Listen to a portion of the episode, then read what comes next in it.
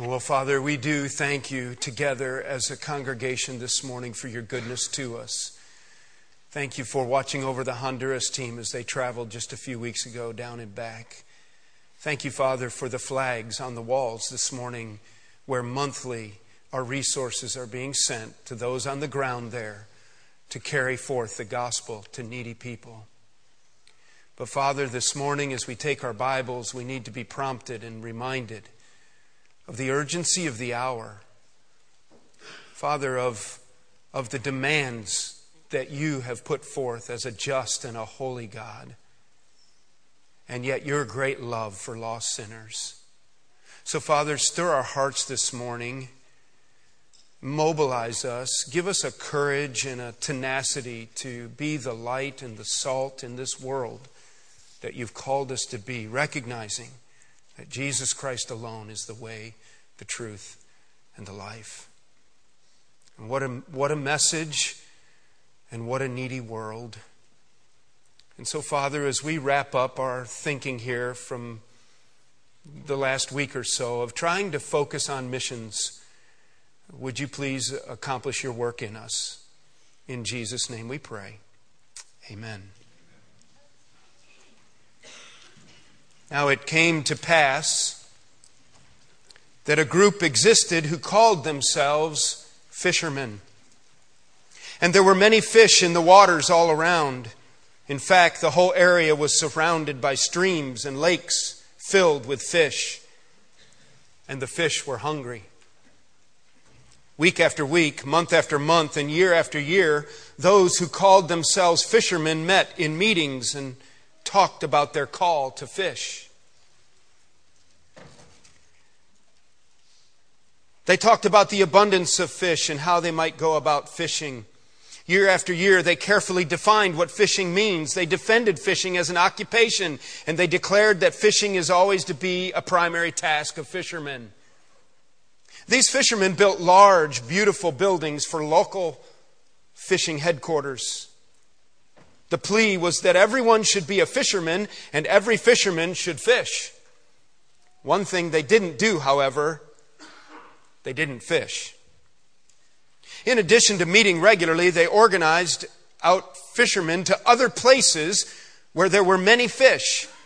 The board was formed by those who had the great vision and courage to speak about fishing, to define fishing, to promote the idea of fishing in faraway streams and lakes where many other fish of different colors lived.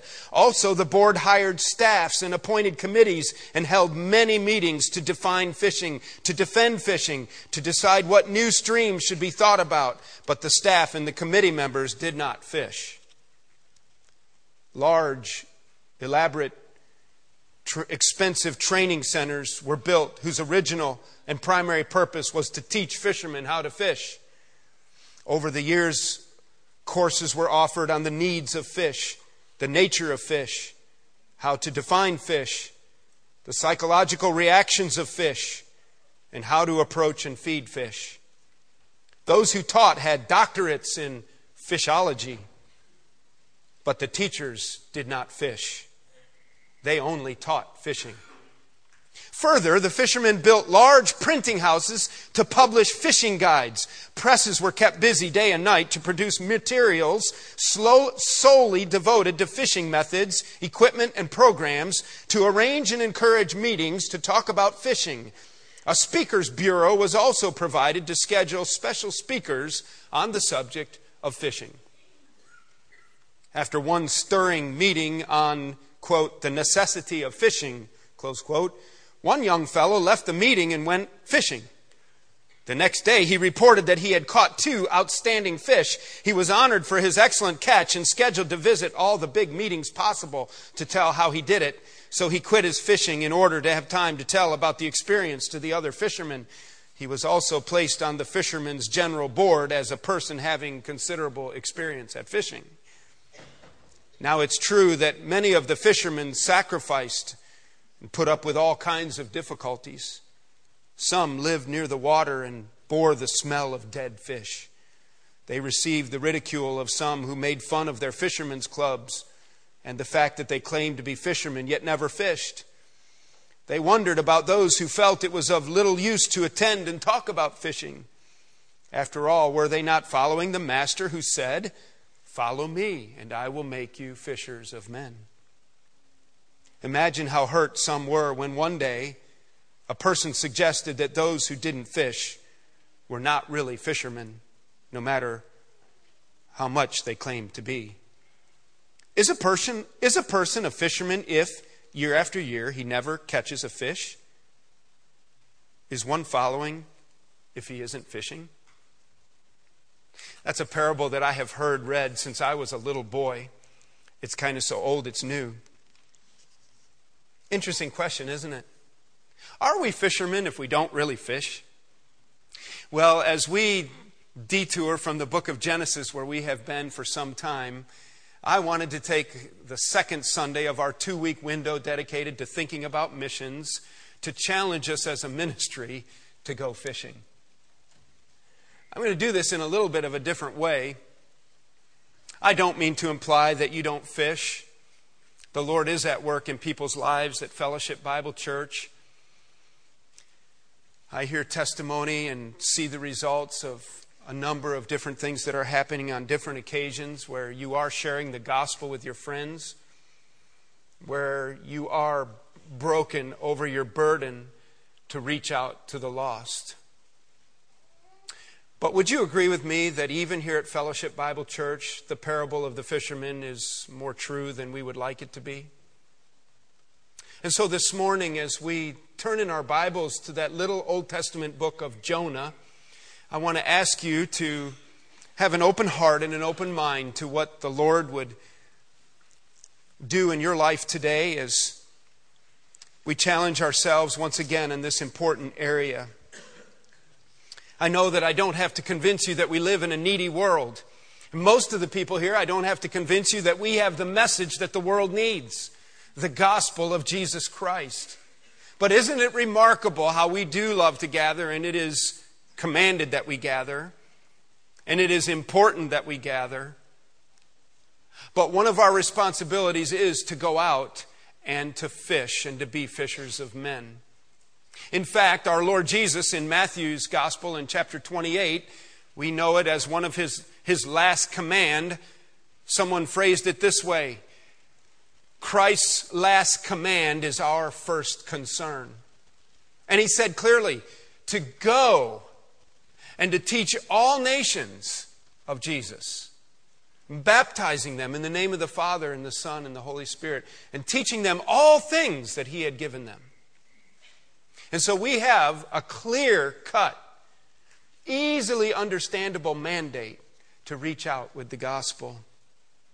You might think it's strange that we're turning to the Old Testament, but if ever there is a story that is compelling about God's clear call and our great ability to run from that call, it is the story of the book of Jonah. Can I say, as we begin to read in just a minute, that you need to know in your thinking that the story of the book of Jonah, this Old Testament minor prophet, Jonah, and it's called, he's a minor prophet, not because of what he did or didn't do. He's a minor prophet simply because it's a short book.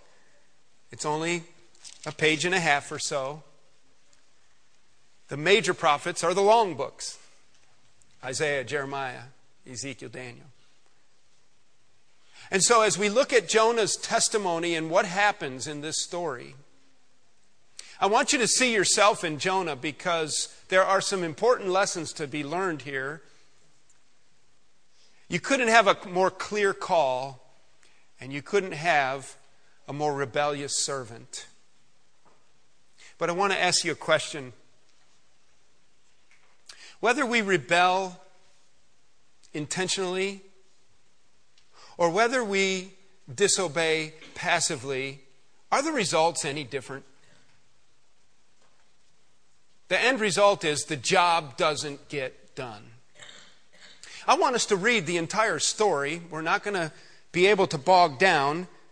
But I want you to know that uh, this is not just a children's story. In fact, it is a dramatic, serious, in your face story It is also a story that has been belittled and shot at by skeptics and liberal theologians as not being true, that it is a fable, it is something that um, is an allegory of some kind. Perhaps Jonah represents Israel, and I think that he does in some ways. And that they were called to be a light to the Gentile nations, and that they had not fulfilled their calling. You need to know that if you would take the time and study Matthew chapter 12, and don't turn there right now, but Matthew chapter 12 and verses 38 through 41, Jesus is confronting the Pharisees, and it is clear that Jesus believes 100% that this was a true story, that Jonah was a real prophet, and that this really happened, and that Jonah spent three literal days and nights in the belly of a great fish. He also used it as somewhat of a picture for the fact that he, the Son of Man, would be three days and three nights in the grave. But when you study that passage and you read that passage, it doesn't take an in depth study to realize that Jesus is referencing Jonah, the prophet, and Jonah's uh, story in running from Nineveh to Tarshish, ending up in the belly of a fish as real history that really happened. He also points to the conversion and the repentance of the Ninevites as a true revival, a true repentance that really happened. And so I hope that you don't take this story this morning and say, oh man, we're just doing a kid's Sunday school story. Not at all. This is a, this is a dramatic story. And secondly, I hope that you're not skeptical enough to say that how could all that happen? See, you have to understand that this really, the key player in the story isn't Jonah. The key player in the story is God. A God who is merciful and a God who pursues sinners and a God who can do whatever he wants and a God who speaks the worlds into existence can easily create a fish on the spot or use a fish that's already existent to swallow a man. God can keep a man alive for three days in the fish. Some people think that Jonah died in the belly of the fish and that he wrote, that he resurrected that God raised him from the dead, that that makes it the complete literal picture of the, of the death and burial and resurrection of Christ. I personally believe he did not die. I believe he came within a, a breath of dying. It's not hard for God to grow a gourd or a plant overnight, as you're going to see in a minute, that this plant would grow overnight and create shade. People look at that and they say, How can that happen? And you know what they do? They study all kinds of botanical books and books on biology to try to figure out what kind of plant could grow overnight. That doesn't matter. God can make a red oak grow overnight if He wants. What kind of God do you have? And so let's read our story, and I'm going to break it down, and we're going to have to move. I will comment some. But I want you to notice, particularly in the first part of chapter 1 here in verse 1, that Jonah receives, number one, a clear call. A clear call. Notice, the word of the Lord came to Jonah, the son of Amittai, Go to the great city of Nineveh and preach against it because its wickedness has come up before me. A clear call. It couldn't be any clearer. But, verse 3, Jonah ran away from the Lord and headed for Tarshish. Don't worry about Nineveh and Tarshish other than think on a map that over on the east side is Nineveh, where he's supposed to go. You can literally get on a ship and slip through the Mediterranean, go underneath the, the toe of Italy, and come over to Tarshish, and it's plus or minus, if Bible students have identified the correct cities, plus or minus 2,500 miles opposite each other, apart. He's supposed to go east, he goes west. But Jonah ran away from the Lord and headed for Tarshish. We see demonstrated, number two, a hard heart. Notice as I read the rest of the chapter that he would rather die than go. He would rather die than obey the word of the Lord. It seems incomprehensible. I think many of us can relate to this. But Jonah ran away from the Lord and headed for Tarshish. He went down to Joppa where he found a ship bound for that port. After paying the ferry, went aboard and sailed for Tarshish to flee from the Lord. Proverbs 15:3 says, "The eyes of the Lord are everywhere, keeping watch on the evil and the good. It's one reason why you have to have your theology straight so that you don't do stupid things like this. You need to be so overwhelmed with the truth and overwhelmed with the reality of who God is that you spare yourself these kinds of detours. I'm going to run from the Lord. Right. Run fast, run far. Because everywhere you are, there He is. But isn't sin always illogical? Can't we come up with the most harebrained ideas when we're hard of heart? And so we have a hard hearted man here. First of all, a clear call, an undeniably clear call. Secondly, a hard heart. Thirdly, this leads into a dark time. Let's get to it. The Lord sends a great wind, verse 4, on the sea, and such a violent storm arose that the ship threatened to break up. All the sailors were afraid, and each cried out to his own God, little g, and they threw the cargo into the sea to lighten the ship. Clearly, a, a laden ship is deeper in the water and more difficult to buoy up than a light ship, and they're throwing valuable goods over. It occurred to me as I was studying this passage this week and meditating on it that sin, our personal sin, always has negative residual effect on people around us who have nothing to do with us. You ever notice that? All kinds of people end up getting involved in things that they never would have gotten involved in in a negative way because of our sin.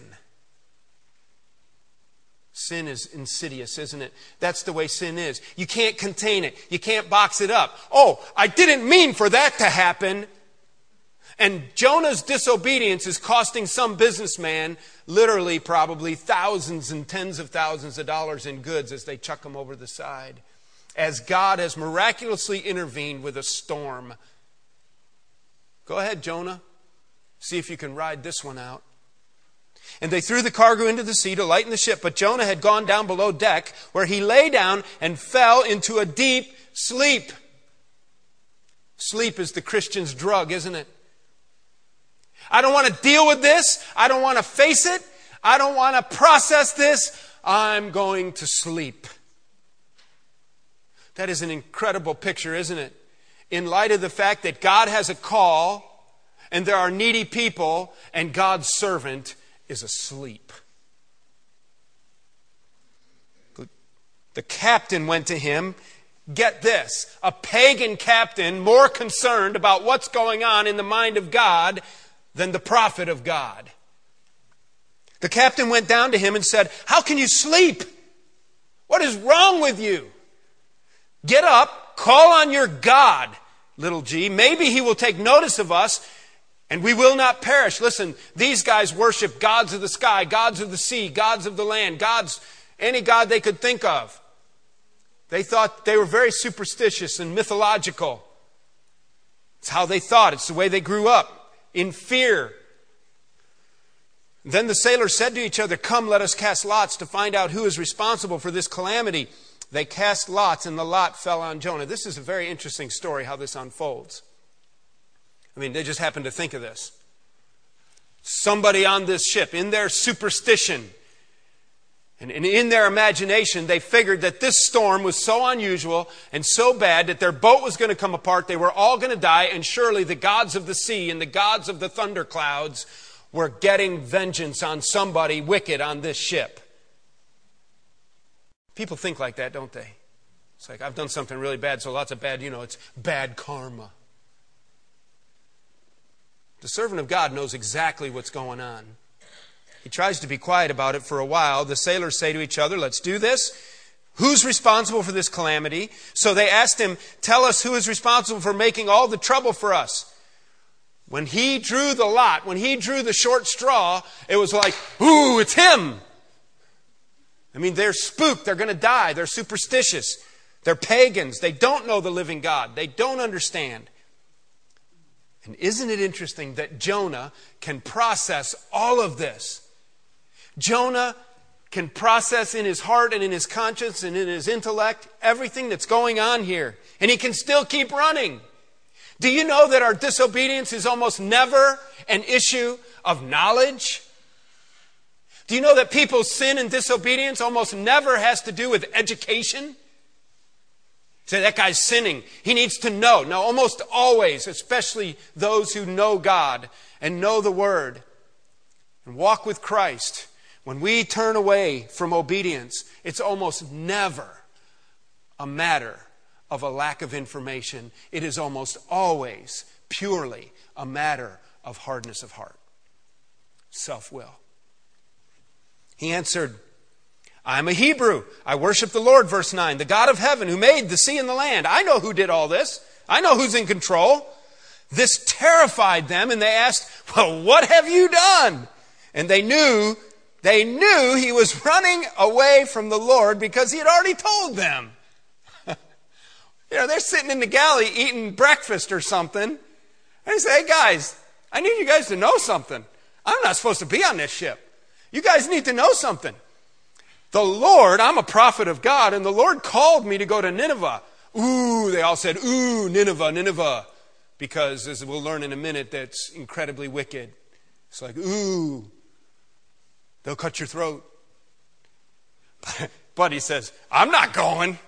I'm going to Tarshish. They already knew. The whole ship knew. There's a man of God. He's supposed to go to Nineveh. He's going to Tarshish. He's running from the Lord. He told them. Listen, it's mind boggling.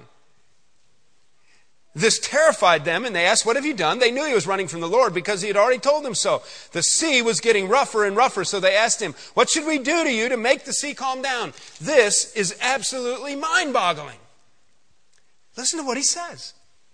I know you know the story. Can you imagine this stuff? You can't make this up. Pick me up and throw me into the sea, and it will become calm. I know that it is my fault that this great storm has come upon you.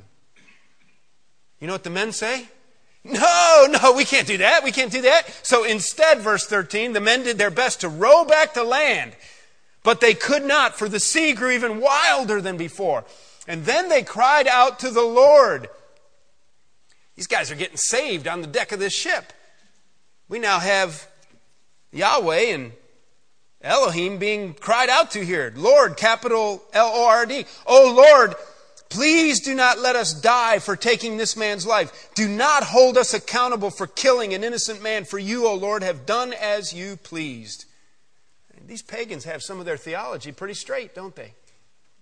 And then they took Jonah and they threw him overboard, and the raging sea grew calm. That is just remarkable, isn't it? And can you imagine how they, imagine the emotion. no, okay, we don't know what else to do. And you said it. You said throw you in and it would calm down. Maybe we'll throw him in and maybe if it calms down right away, we can get him back out. They think they're murdering the guy. They throw him in the raging sea and then,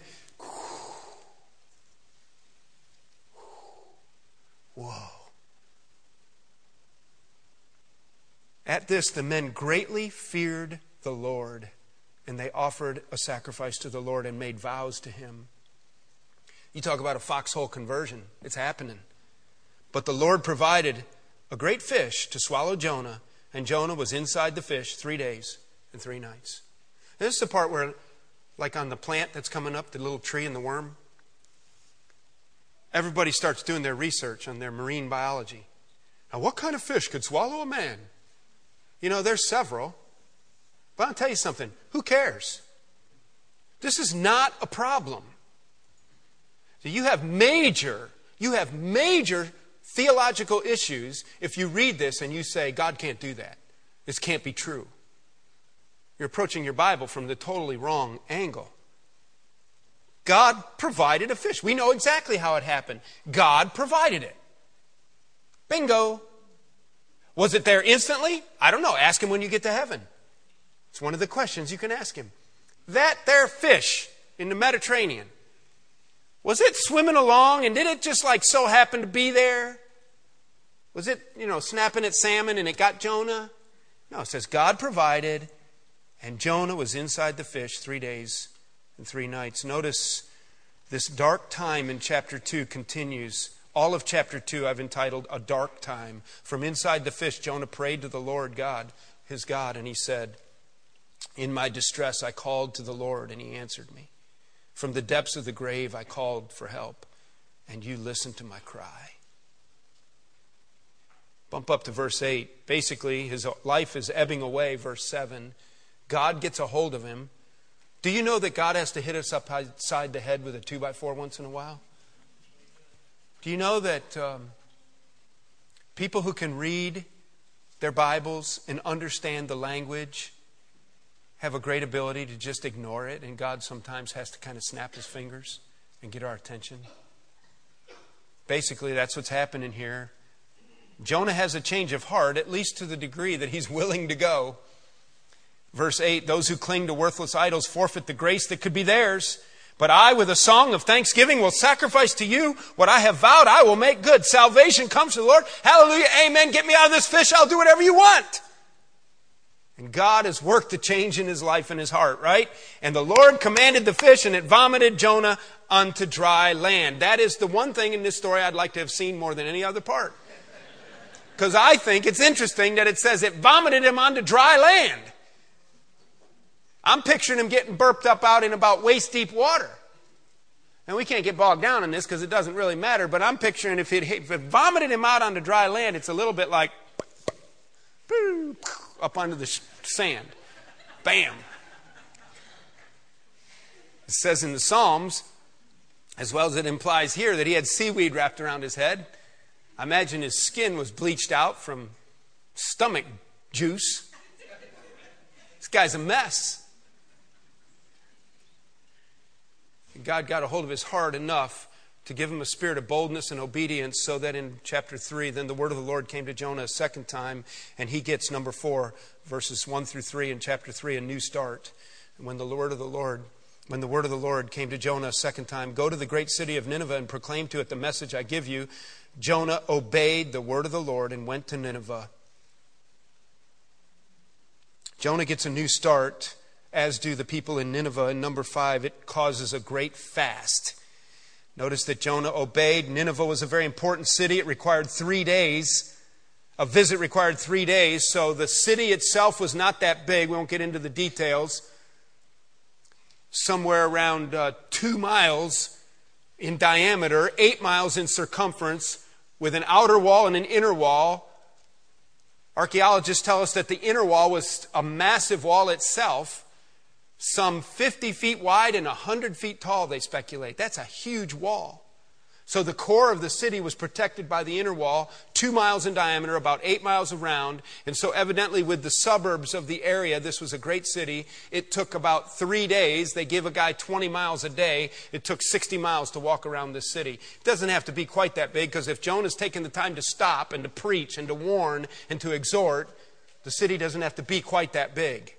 But it's a area, both inside and outside the walls. On the first day Jonah started into the city, he proclaimed, 40 more days and Nineveh will be overturned. The Ninevites believed God. They declared a fast. And this begins a great fast, continued by the king in a minute. And all of them, from the greatest to the least, put on sackcloth. When the news reached the king of Nineveh, he rose from his throne, took off his royal robes, covered him with sackcloth, covered himself with sackcloth, sat down in the dust, and then he issued a proclamation in Nineveh. Listen to this proclamation.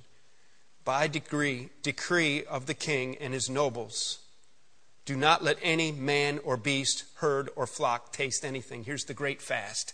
Do not let them eat or drink, but let man and beast be covered with sackcloth. Let everyone urgently call on God. Let them give up their evil ways and their violence. Who knows? God may yet relent and with compassion turn with his fierce anger so that we will not perish. And when God saw what they did and how they turned from their evil ways, look what it says. He had compassion. Number six, we have a kind God. A kind God. He had compassion and did not bring upon them the destruction he had threatened. Chapter 4 Jonah returns with a proud heart, but Jonah was greatly displeased and became angry. He prayed to the Lord, O Lord, is this not what I said when I was still at home? That is why I was so quick to flee to Tarshish. So he and God had had a conversation before he ever got on the boat. I knew that you are a gracious and compassionate God, slow to anger and abounding in love, a God who relents from sending calamity. That's interesting in light of the news this week, isn't it? God is not sitting up in heaven sending tsunamis just to bust people's chops. But even like the tower in Siloam that they asked Jesus about, were those people more guilty than anybody else when the tower fell and people died? And Jesus said, he didn't really give an answer. Basically, he just said, no, but when you see something like that, know that a coming judgment is there and you don't want to be caught by the wrath of a holy God. It's a warning. And it says God doesn't like to do that. It's not, God's not out there just messing with people. God is a kind and compassionate and loving God. It says abounding in love. A God who relents from sending calamity. Now, O Lord, take away my life, for it is better, me for, better for me to die than to live. We have a kind God. Number seven, we have a proud, cold heart, a cold heart. We then, number eight, have a mad man. He gets really angry the rest of the story. And then the sad truth comes out. Let's look at it quickly. Jonah went out, sat down at a place east of the city. There he made himself a shelter, sat in its shade, and waited to see what would happen to the city. Then the Lord God provided a vine and made it grow up over Jonah to give shade for his head to ease his discomfort. And Jonah was very, very happy about the vine. This is what I was talking about before. It grew up overnight and gave him shade in the hot winds that were coming off the Arabian desert. Don't choke on that any more than swallowed by a fish in the storm caused by God's hand. It's nothing. But at dawn the next day, God provided a worm which chewed the vine so that it withered. And when the sun rose, God provided a scorching east wind, and the sun blazed on Jonah's head so that he grew faint. He wanted to die again, and he said, It would be better for me to die than to live. But God said to Jonah, Do you have a right to be angry about the vine? I do, he said. I am angry enough to die. But the Lord said, You have been concerned about this vine. Though you did not tend it and you did not make it grow, it sprang up overnight and it died overnight. But Nineveh has more than 120,000 people who cannot tell their right hand from their left hand. That means they're probably under four years of age. And many cattle as well. I think that's an interesting statement. Don't you, Henry? God cares about the cattle in Nineveh. Should I not be concerned about that great city? And the book just ends.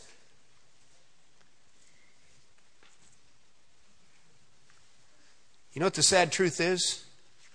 Jonah just didn't flat care about these people. You know why Jonah didn't care about these people? Because, number one, he was hatefully prejudiced. He was so prejudiced that he'd just soon see these people die and go to hell. We don't have time to get into it now, but these people were known for their ferocity. They were known for their horrible antics. They had sharp knives and they cut people's throats. Sound like anybody you've heard of lately? They piled up heads like Civil War cannonball piles just for fun. They filleted their enemies and stretched their hides out on their city wall just for their trophies, just to intimidate. They were wicked, evil people. And you know, they probably had a little different shaped eye, different shaped nose, different shaped lips, and different color skin than Jonah had. And he pretty much just didn't care if they died and went to hell prejudice, number one. Number two, he was selfishly arrogant, wasn't he? My personal comfort matters more than the eternal destiny of these people's souls. I am just not willing to upset my air conditioned world. And you took away my shade, and I'm so mad about it, I could spit. In fact, I could die. This guy's got some heart issues, don't you think? Thirdly, not only was he hatefully prejudiced, selfishly arrogant, but he was callously indifferent, wasn't he? When you can look at God and you can say 120,000 children that don't know their left hand from their right hand can just burn and go to hell. I don't care. Can I ask you what I asked you before?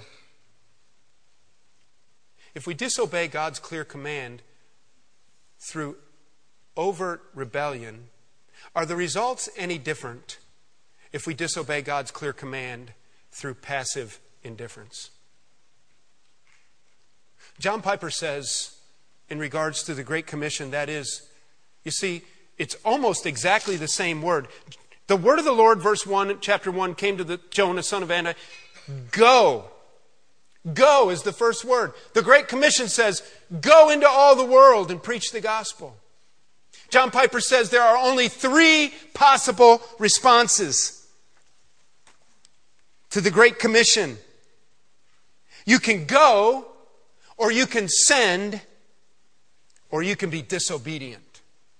Ignoring the cause is not an option. Because of time, we have to stop right there, but let me ask you a question. Who is it that's on your heart today to share the gospel with? Why is it that you're not sharing the gospel? What is it about us that we can be so complacent? Listen, our obedience is very personal. Nobody else can obey for you.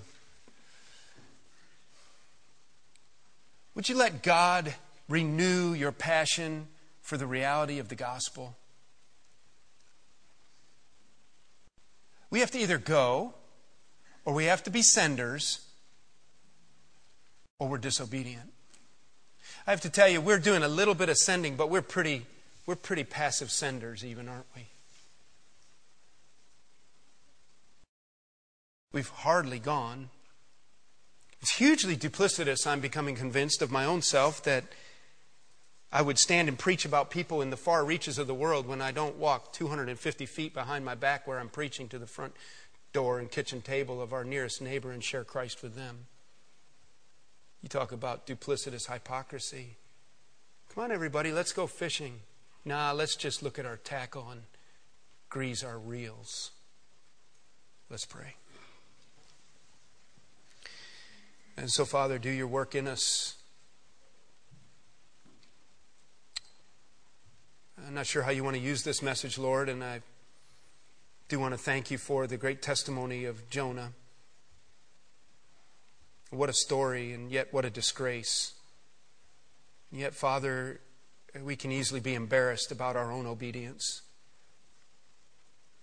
Thank you for your great love and kindness which compelled you to send Jesus Christ to be our substitute so that we as sinners can look to the cross and be saved. And Father, it is so politically incorrect, you know, you know as well as we do, that they hate the message of the cross because it's an exclusive message and there is only one way. But would you help us never to be ashamed of your gospel? Lord, give us the courage that we need now to put legs to the truth here, to share our stories and to share your gospel with the lost people around us and in our neighborhoods. And Father, would you begin to stir our hearts here at Fellowship that we would be sending, supporting, going people like never before. In Jesus' name I pray.